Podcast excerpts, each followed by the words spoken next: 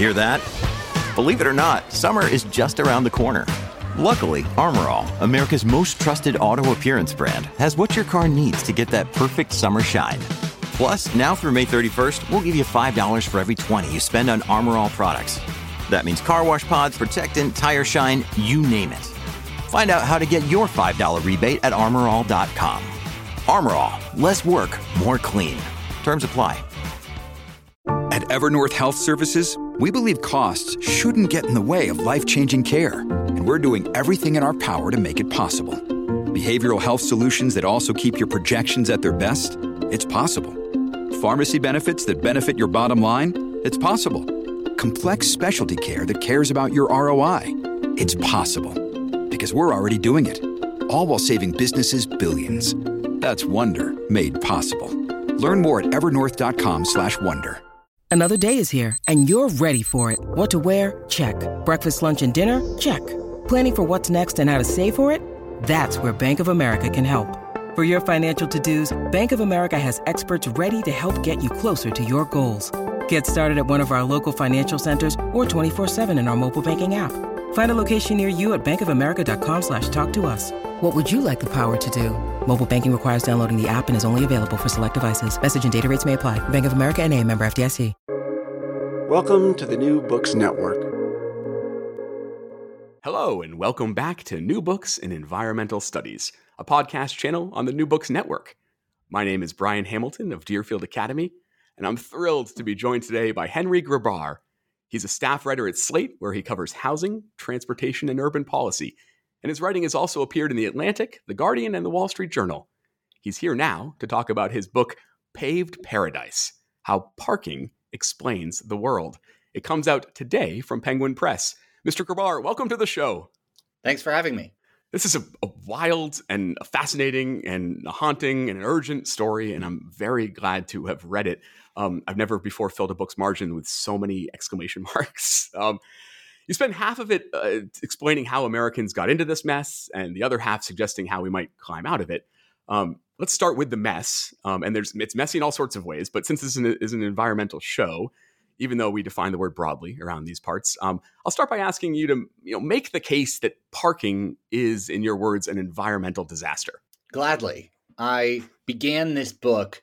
Um, there's a few beginning points that I like to point to, but one of them was a reporting trip I took to Houston, where I was writing about um, stormwater flooding in Houston connected to these uh, massive rainstorms that hit the city uh, three times in three years in 2015, 2016, 2017, culminating with Hurricane Harvey. And uh, I remember talking to a homeowner there who suggested to me that his house never used to flood until this giant uh, mall with a huge parking lot got built just up the hill from him. And he was convinced that this parking lot was responsible for his house flooding. And that's very difficult to prove. But it did get me thinking about the extent to which our cities are uh, essentially man made floodplains composed mostly of impervious surfaces like roads and parking lots. And one thing we can say for sure is that in Houston, neighborhoods that didn't flood in the 50s and 60s when they were built now flood because of upstream suburban development. So, um, when we think about parking and its effect on the landscape, I think the most obvious one is simply that we have covered a whole lot of land with asphalt and concrete to provide parking. And that in itself has changed the environment of cities in ways, uh, I think, all for the worst. Um, one of the most obvious ones is the urban heat island effect. Uh, a second is um, stormwater flooding. A third, which is the flip side of that, is there's a lack of uh, groundwater absorption. So aquifers don't fill back up when you're just flushing rainstorms uh, right out to sea along these concrete conduits, like, for example, the LA River in Los Angeles. Um, uh, and then obviously there's all the natural land uh, that is lost to, to, to this development as well. So um, those are the kind of most the first order consequences of creating all this pavement. Um, but there's another one, and which is perhaps the biggest one, which is that pouring all this asphalt and concrete is not just an environmental cost unto itself, but it also encourages all this driving. And and to me, the amount of driving that Americans do per capita, which is way higher than just about anyone else in the world, is inextricably linked to our approach to parking. And studies confirm this. I mean, like, parking is basically the lever you have that controls how much people will drive. And we have built an environment with so much free parking that we've made it basically not only created an incentive for people to drive everywhere, but made it impossible to get around any other way. And I don't need to go over here with your listeners um, the env- environmental consequences of, of, of driving, but um, just really briefly, we're talking about greenhouse gas emissions, uh, particle pollution, car crashes, um, and and all of those, I would say, are intimately related to the way we uh, decide to build our parking in this country. There's this central irony at the heart of your book that uh, that we we pay so little attention, and we kind of, in some ways, know so little about this omnipresent, hugely influential feature of our landscape. You know, there's not. You mentioned, oh, there's not a lot of you know, in the, popular imagination, there's there, there, aren't there are very few pop songs about parking. There's very few movies about parking. There's one Seinfeld episode, but um, there's also more seriously, I mean, more, more kind of rigorously, there's also just not a lot of trustworthy data either, or there hasn't been it over time. And at one point, you note that there isn't even an official count of the parking spots in New York City. Maybe, maybe there's you know maybe three million, but we don't we didn't really take that census. Um, and elsewhere, you you liken uh, urban planners kind of the way they use hard evidence of supposedly when making decisions about parking to medieval alchemists um, so, you know, why has parking over the past century evaded more rigorous study? I am also perplexed by this. Uh, I think it's it's it's you know there was a time in the early 20th century when parking actually was the subject of rigorous study, and there were all these. Um, you know, city planners who were reckoning with the impact of the automobile and thinking about parking as really, you know, the crucial component of car culture because a car spends 95% of its lifespan parked. So if you're thinking about the spatial impact of cars, what you're actually talking about is mostly parking spaces, not the roads, not the vehicles themselves, but the parking. And so there was a time when it was, I think, rightly uh, considered to be a really core component of, of evaluating all this. And, um, and, and, you know, a time even when, when the federal government poured all this money into interstate highway funding, where city actors were saying, you also have to pay for the parking. You can't just build all these highways and not build the parking. It's like building a bunch of train tracks without building the stations. I mean, the cars need someplace to go. Uh, and the federal government basically bowed out of that responsibility. And I think one reason is that we've always been confused about whether parking is a public or private responsibility. And um, that leads to that's led to some degree, I think, of uh, the public sector stepping back and say this isn't really our problem. Um, and so and so that's a reason that you know you wouldn't have great data on that. Uh, and I guess the other part of it is that uh, at the same time as we you know basically in the in, in mid-century we created so much parking um, that it stopped becoming a problem for drivers looking for parking. And once parking stopped being a problem in that sense, um, there was very little incentive to count it up. I mean, the mm. the degree to which parking became a serious field of study uh, was because there wasn't enough parking, and people were um, panicking about about how that uh, shortage would affect uh, the city. But once we had enough parking, uh, then it ceased to be of interest to to the whole community of traffic engineers. I mean, it just it drops off as, as a subject of interest. It's sort of marooned between land use and transportation, and and, and nobody takes any interest in it because uh, in most places in this country, it just stopped being a problem. There was enough parking. Of course, it didn't stop being a problem for all the reasons that uh, I outlined related to the environment. It, it, has many pernicious effects, which I think we'll uh, continue to talk about in this interview. Uh, but as far as uh, as far as its importance as a legitimate field of study, it did sort of drop off the map. At the center of the narrative is really what's a, tragedy uh, in this colossal historical blunder, and you're telling. Um, you know, you really changed the way I think about suburbanization and what happened to cities in the post-war era would you tell listeners the story? Uh, uh, what was the the mid-century downtown parking crisis? Well, I was quite shocked by this because I assumed uh, that when you go to a city and you see uh, there are parking lots everywhere, your first instinct, or my first instinct, was that that was a result of disinvestment, and that most cities had become um, mostly parking. You know, you can look at downtowns and um, places like um, you know Kansas City or Buffalo or Mhm. Louisville. Um, those places are 30% 30% parking, just the parcels, not even counting the streets. And Hmm. that also doesn't count the garages that are in the building. So 30% of parcels are exclusively for parking. Um, and uh, and I guess what I'm saying is that when I um, when I saw that at first, you go to a place like Detroit or something, and you think, well, this is just because it doesn't pencil out. Nobody wants to build anything here because there's no demand for it. Mhm. It turns out, though, that all of this parking was created intentionally, or most of it was created intentionally at mid-century in this sort of uh, desperate effort to um, create enough parking so that cities could compete with the suburbs. And um, I thought also that this would have been a sort of secondary issue, but in fact, no. Uh, this was considered by many downtown interests to be the primary, the most urgent crisis facing American downtowns as they came out of the Second World War.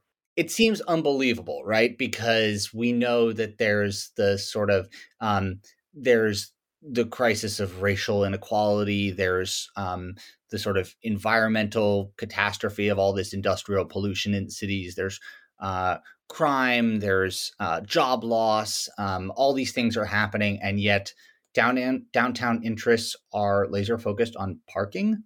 But yes, in fact, they were.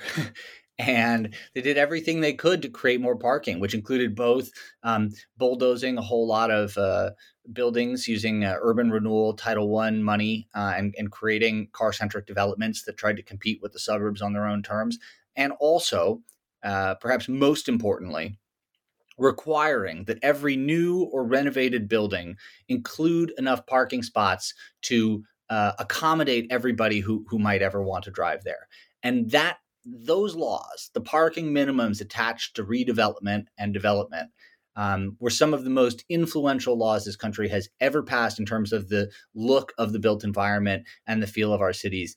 Um, and, uh, and and we're we're still living with the consequences today. I can hear listeners asking, you know, if this crisis was an illusion only, and if there really were, and as you assert a lot in the book, if there really are plenty of places to park, why does parking feel scarce? Yes, this is this is one of the great paradoxes, right? Like you can look at these statistics and see that there are four to nine parking spaces for every single car. There's between one and two billion parking spaces, um, and you can say, but that can't be right. It doesn't feel that way, and I I know it doesn't feel that way, and part of the reason is simply just that everybody wants to drive to the exact same place at the exact same time. Um, so there is there are necessarily localized shortages of parking, even as uh, on a national level we we really have uh, far more than we need. Um, there is also the question of our of our super high standards for parking. Uh, many people want to par- when they talk about uh, I couldn't find a parking space. What they mean is I couldn't find a parking space right away immediately in front of my uh, destination that was free. And those are pretty high standards to apply for a good. Um, you wouldn't expect that at a at a at a you know to walk into some hot restaurant at 8 p.m. and uh, get the best table in the restaurant, but everybody expects that with parking. Um, but I think there are three uh, more technical reasons that even in places um, that have enough parking, parking can still s- seem scarce. Um, the first one is pricing parking is free almost all of the time uh, to the user, which is to say, when you drive up, you don't pay for it. And this has a few effects. What it means is that the best parking in the busiest locations tends to be taken by people who arrive first thing in the morning and leave their car there all day, which is to say, commuters. Now, this, this makes sense. You would do it too if you arrived at seven in the morning. You'd park right in front of your shop. But then it turns out when everybody does this, then the shoppers and clients and the delivery guys and the people who come to eat at the restaurants they get there at midday and they see there's no parking because it's all been taken by the people who work in the stores that's a pretty standard situation in your average american small town now those people get mad and they realize that you know they may not realize uh, that there there's parking a couple blocks away um, and this is where you know one thing we can do right is just install parking meters they don't even have to be expensive they just have to put a slight penalty on the prospect of parking your car there all day long so that the all day parkers park a few blocks away and then they walk a few minutes to get to where they're going. And that few minutes of walking amortized over the course of the entire day isn't actually a big penalty for them and frees up the best spots to people who arrive later. Um, so that's number one. Parking is free, which makes it scarce, and it means that people use it perhaps uh, inefficiently. Uh, number two is that a lot of the parking is private. So, because we have neglected to create order at the curb, say through installing parking meters, we've decided to um, require that every business includes a certain number of parking spaces. And there are these bizarre charts that you can read in every city code that will tell you how many spaces are required for each type of business. And the result of this is that the parking supply may be abundant, but it is balkanized between these various private fiefdoms, uh, between which it cannot be shared. And you'll see, you know, you go to the uh, CVS and it'll say this parking is for CVS only. And if you want to run next door and get a sandwich, you got to get back in your car, get back on the road, and drive 100 feet and go into the next parking lot next door. Now, this obviously is very wasteful from a driving perspective, but it's also wasteful from a parking perspective because a lot of these parking lots aren't used at the same time. So, for example, you might have the parking lot of a courthouse next to the parking lot of a movie theater. And the movie theater attracts its clients mostly at night and the courthouse mostly during the day. But sharing those is illegal. Same for an office and an apartment building. So, in this way, there may actually be quite a lot of parking, but because there are these um, uh, rules that, that sort of uh, separated between uses that might otherwise be complementary uses, um, it can sometimes feel scarce because one lot fills up uh, even though there's an empty one next door. Uh, and then the final thing I'll say about why it feels so hard to find parking is that the rules and the management of it are very confusing. like you drive into a new city and you look at the signs and you're like, what the hell is going on here? And I think that that is that is something that like if you were if that were true for driving, it would be really bizarre. You'd drive in a new city and they'd have different ways of designing the traffic lights. So you'd be like, well, what's going on here? I don't understand. But that's how it always is for parking. You show up in a town, they may have spent millions building a public garage that's three blocks away from the main street, uh, but you don't know where it is. And so you feel like you're you're marooned with no place to park. Thanks. Yeah, and, and, you you talk about these rules as as one place a, a, villain. You know, you describe you spend a lot of time on what seems a, a, villain in a very banal shape. The 1985 publication of the Institute of Transportation Engineers entitled "Parking Generation Manual," um, a, a, document that whose legacy lived, you know, its, whose influence lived beyond its creators' endorsement of it, essentially. And and uh, even when when their ideas have changed, it still has an effect. And you've talked about some of the ways that that uh, what the parking kind of the way parking shapes our landscape and what it makes have to happen. But it also, you know, it also makes things unable to happen, right? And so that's one of the biggest legacies of your book. And, and you say at one point, no one tracks the ideas that didn't happen. And so, how should we conceive of, of the of legacy of things like this manual?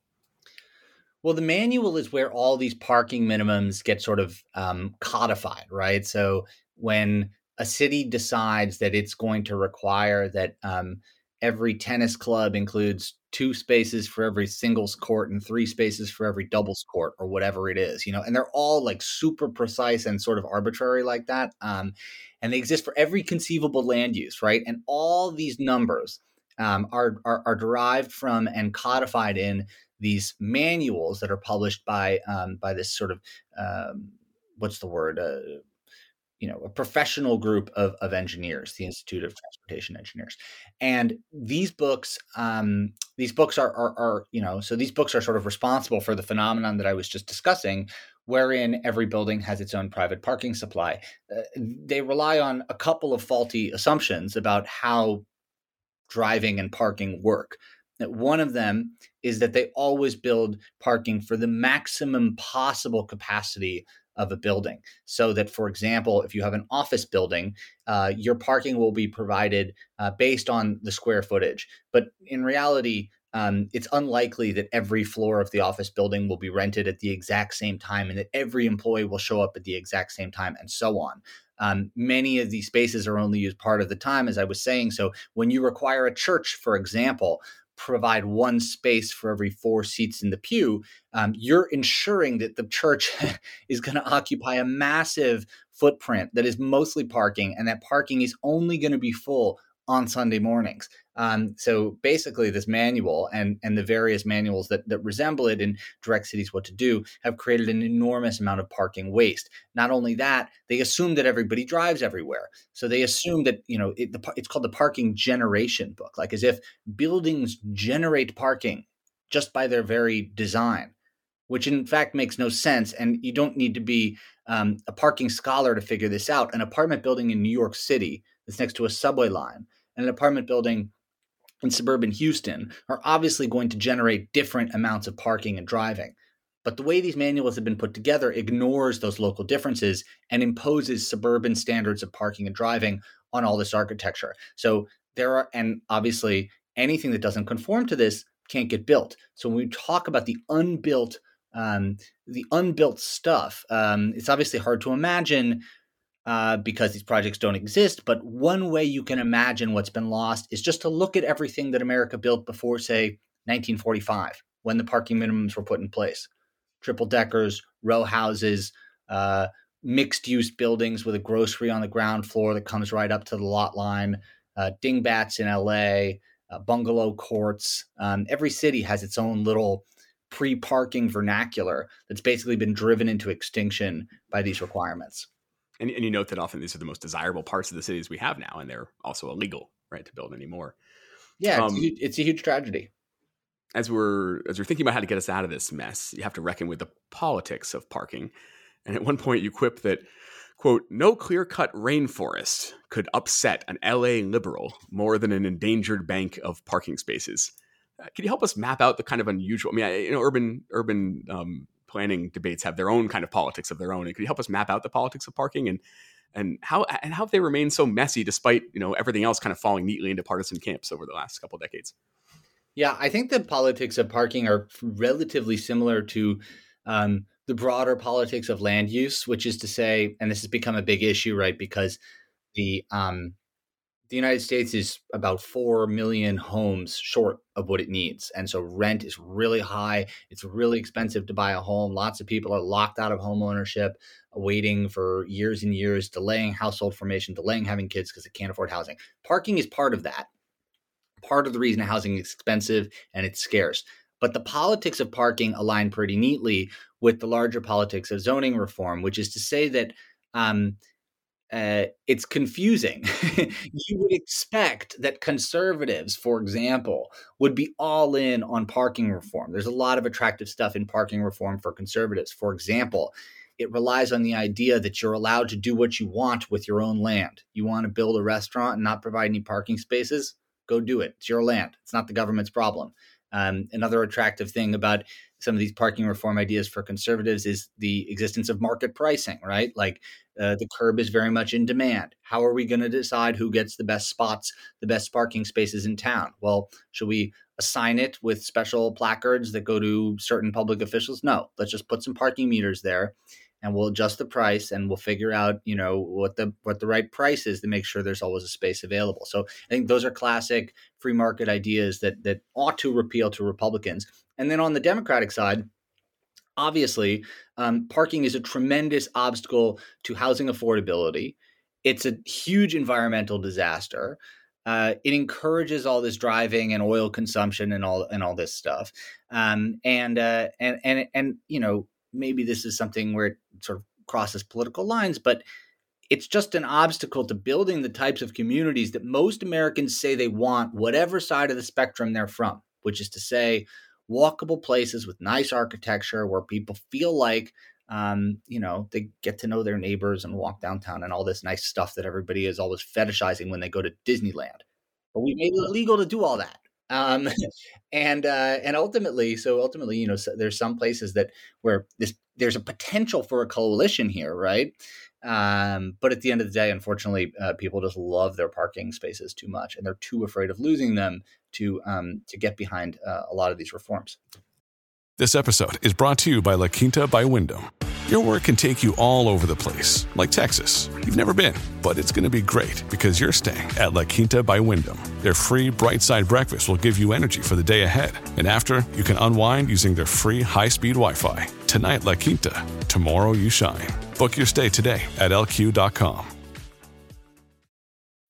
When you need mealtime inspiration, it's worth shopping Kroger, where you'll find over 30,000 mouthwatering choices that excite your inner foodie. And no matter what tasty choice you make, you'll enjoy our everyday low prices, plus extra ways to save, like digital coupons worth over $600 each week. You can also save up to $1 off per gallon at the pump with fuel points. More savings and more inspiring flavors make shopping Kroger worth it every time. Kroger, fresh for everyone. Fuel restrictions apply.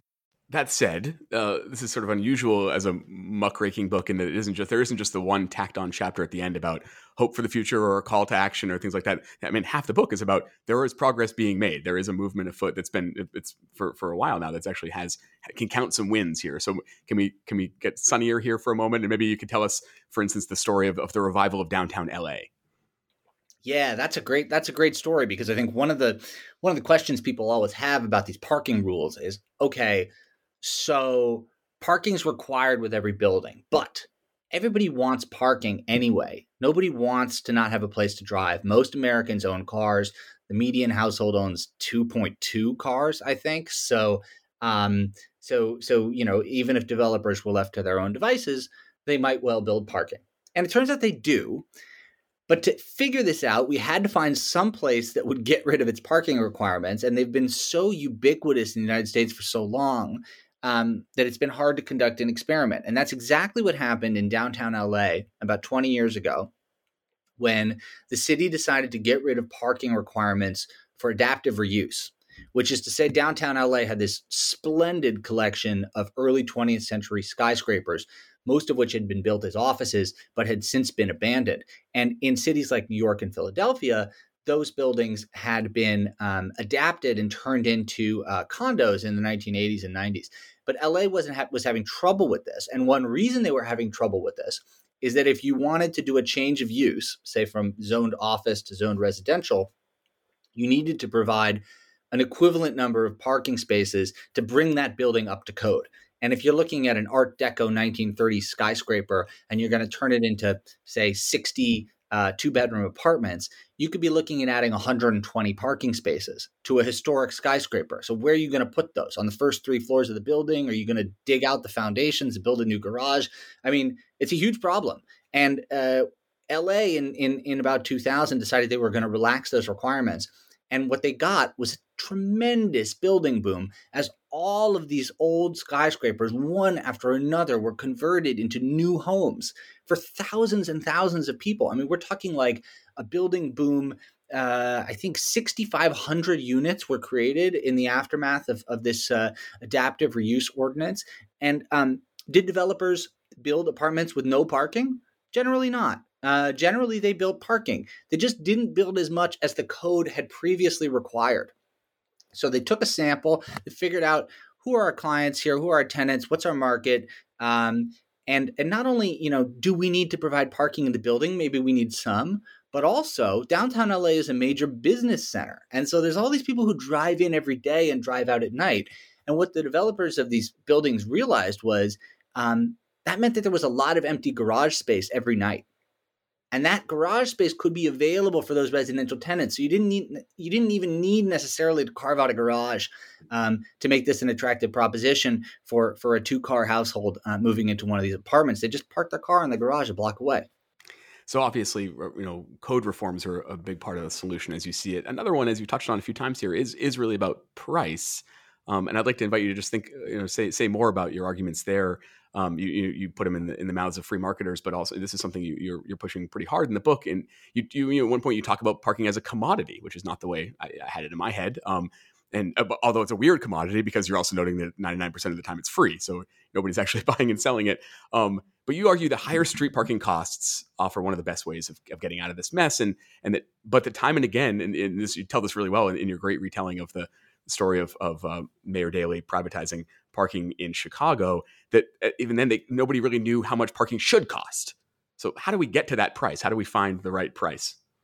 It's a good question. I think a lot of cities um, th- had parking meters uh, in the beginning because they realized that it was the only way to organize the curb, right? It was the only way to sort things out and make sure that people parking for long periods of time would park a little further away. But after suburbanization, people became very reluctant to raise meter prices because they were scared that everybody was going to drive to the suburbs and use free parking at the mall. And what has happened in the decades since is that parking meters have become, they raise a lot of money for cities, but not in the way you would think. It's not because people are dropping quarters in the parking meters, it's because the parking is so cheap that it's impossible to find a space and people park illegally and then the city makes money off illegal parking. So there's this kind of grotesque status quo in which the budget balancing city directors may not even want to raise the prices of the meters because they make so much money from illegal parking tickets. Um, that said, there are a couple places that have started to say, all right, what would happen if we raise the prices at the busiest places? San Francisco, for example, did this very interesting experiment. San Francisco, the municipal transportation agency runs both curb parking and public garages. And for a long time, the curb parking was basically free, while the public garages cost money. And that's backwards. Everybody knows you'd rather park on the curb in front of the restaurant you're going to. You can dip back into your car and get your backpack or whatever, rather than in on the fourth floor of some dank and smelly garage that's two blocks away. So San Francisco, like many cities, had the pricing backwards. And what they did was they just reversed it. They said, all right, you want to park right in front of the restaurant? You're going to pay two fifty an hour. You want to park in the garage? Pay one dollar an hour.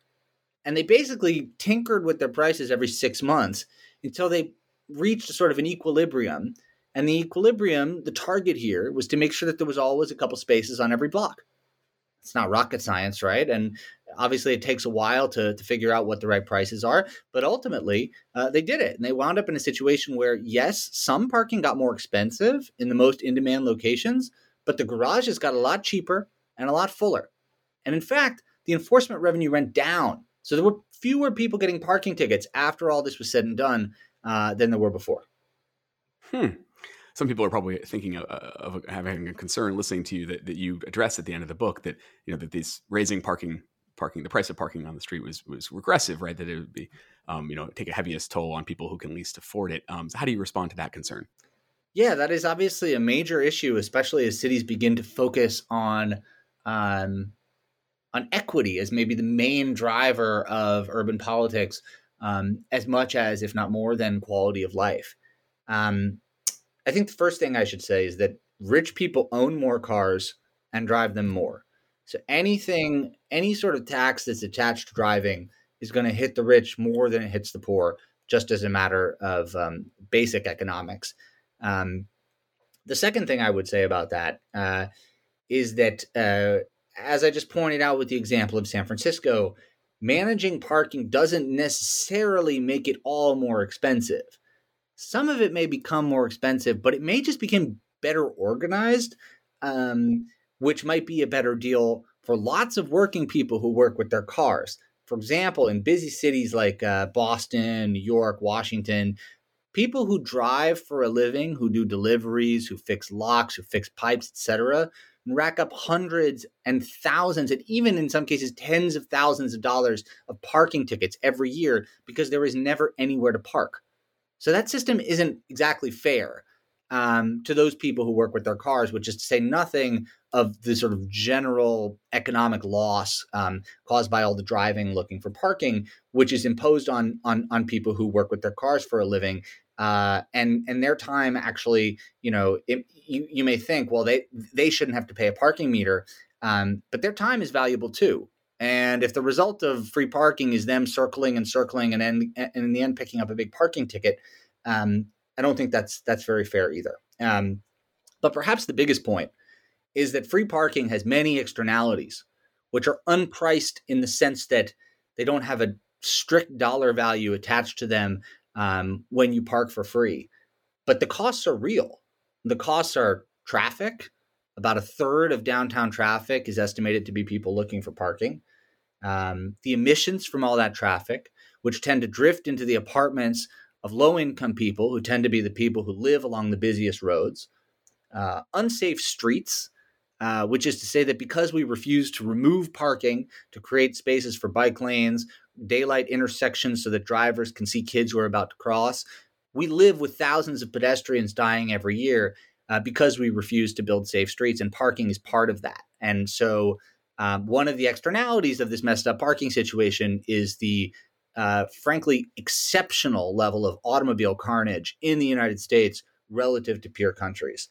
Um, and I guess the biggest part of it is that you we have to go back again and remember that the reason we have all these parking requirements that make it so hard to build affordable housing in cities, they make it so hard uh, to build affordable housing at all. And in fact, they tack on tens of thousands of dollars to the cost of every apartment, whether or not the tenant is going to own a car. The reason we have those requirements is because we have been reluctant to sort out the curb parking situation, right?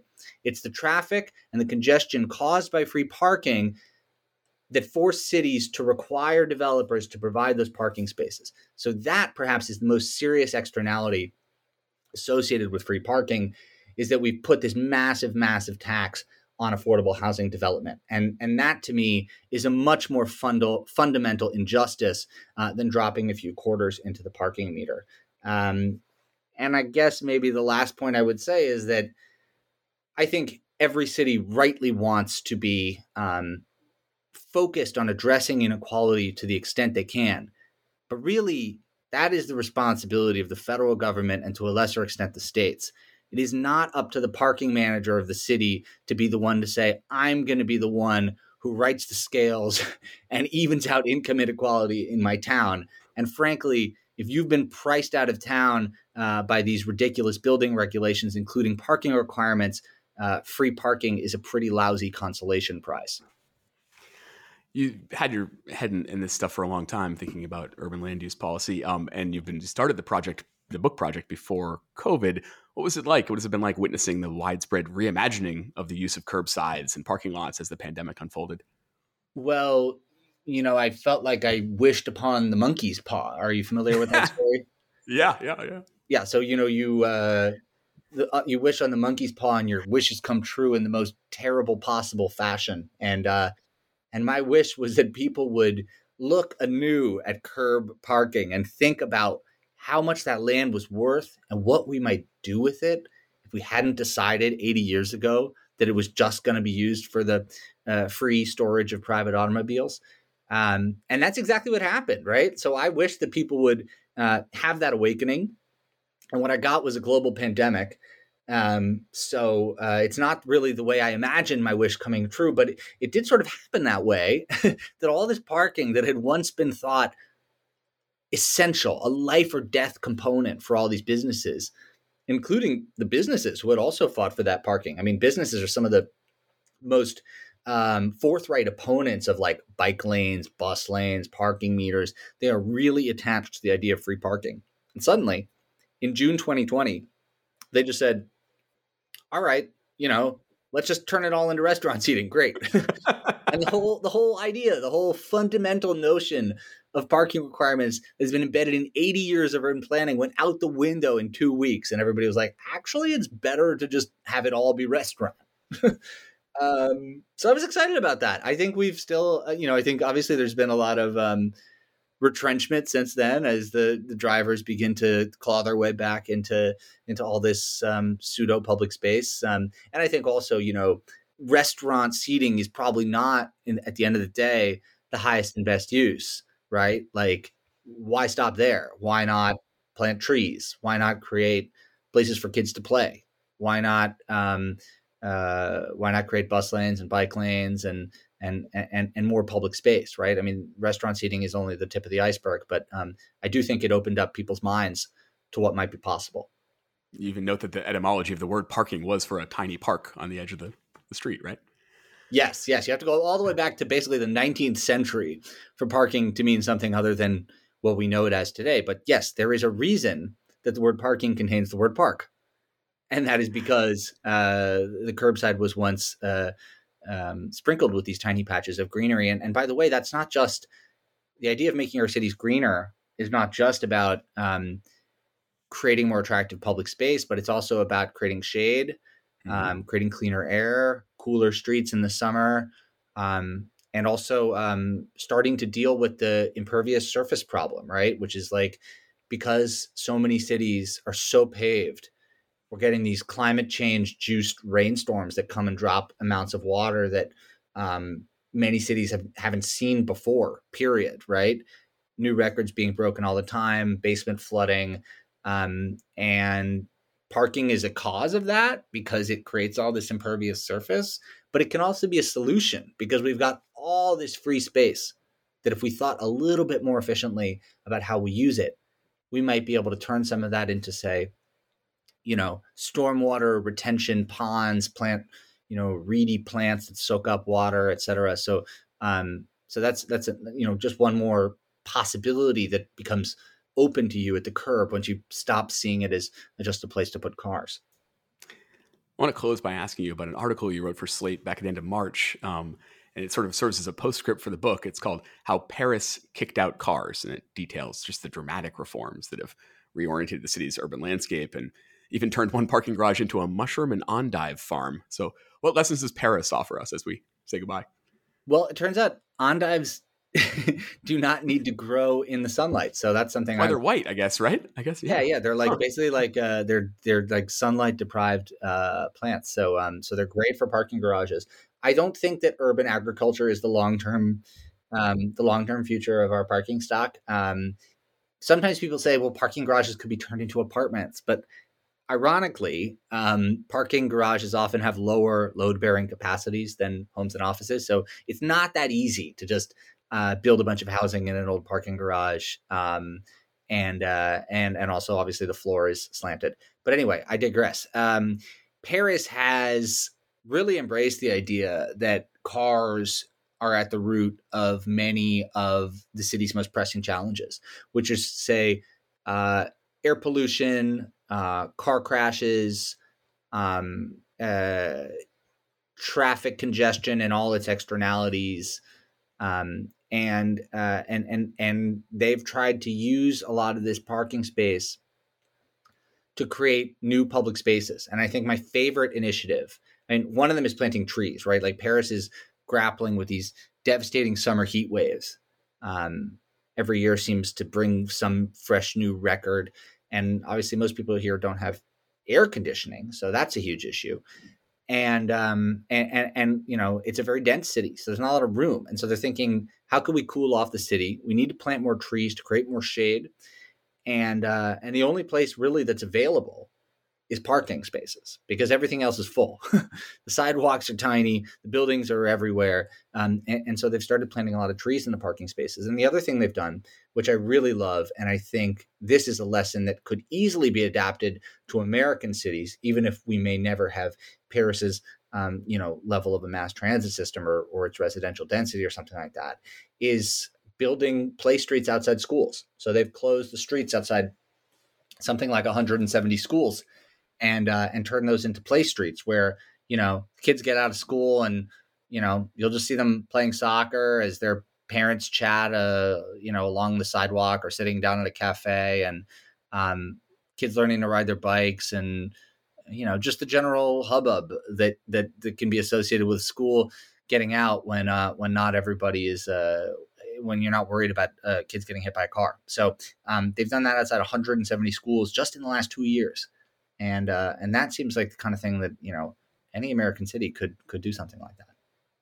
Well, the book again is Paved Paradise How Parking Explains the World. It comes out today from Penguin Press. Its author is, and my guest has been, Henry Grabar. If you're listening to this today, Tuesday, May 9th, and you're in New York, you can catch him tonight at Rizzoli Bookstore, 8 West 26th Street. Henry, thank you so much for your time and for this book. Thank you. My pleasure.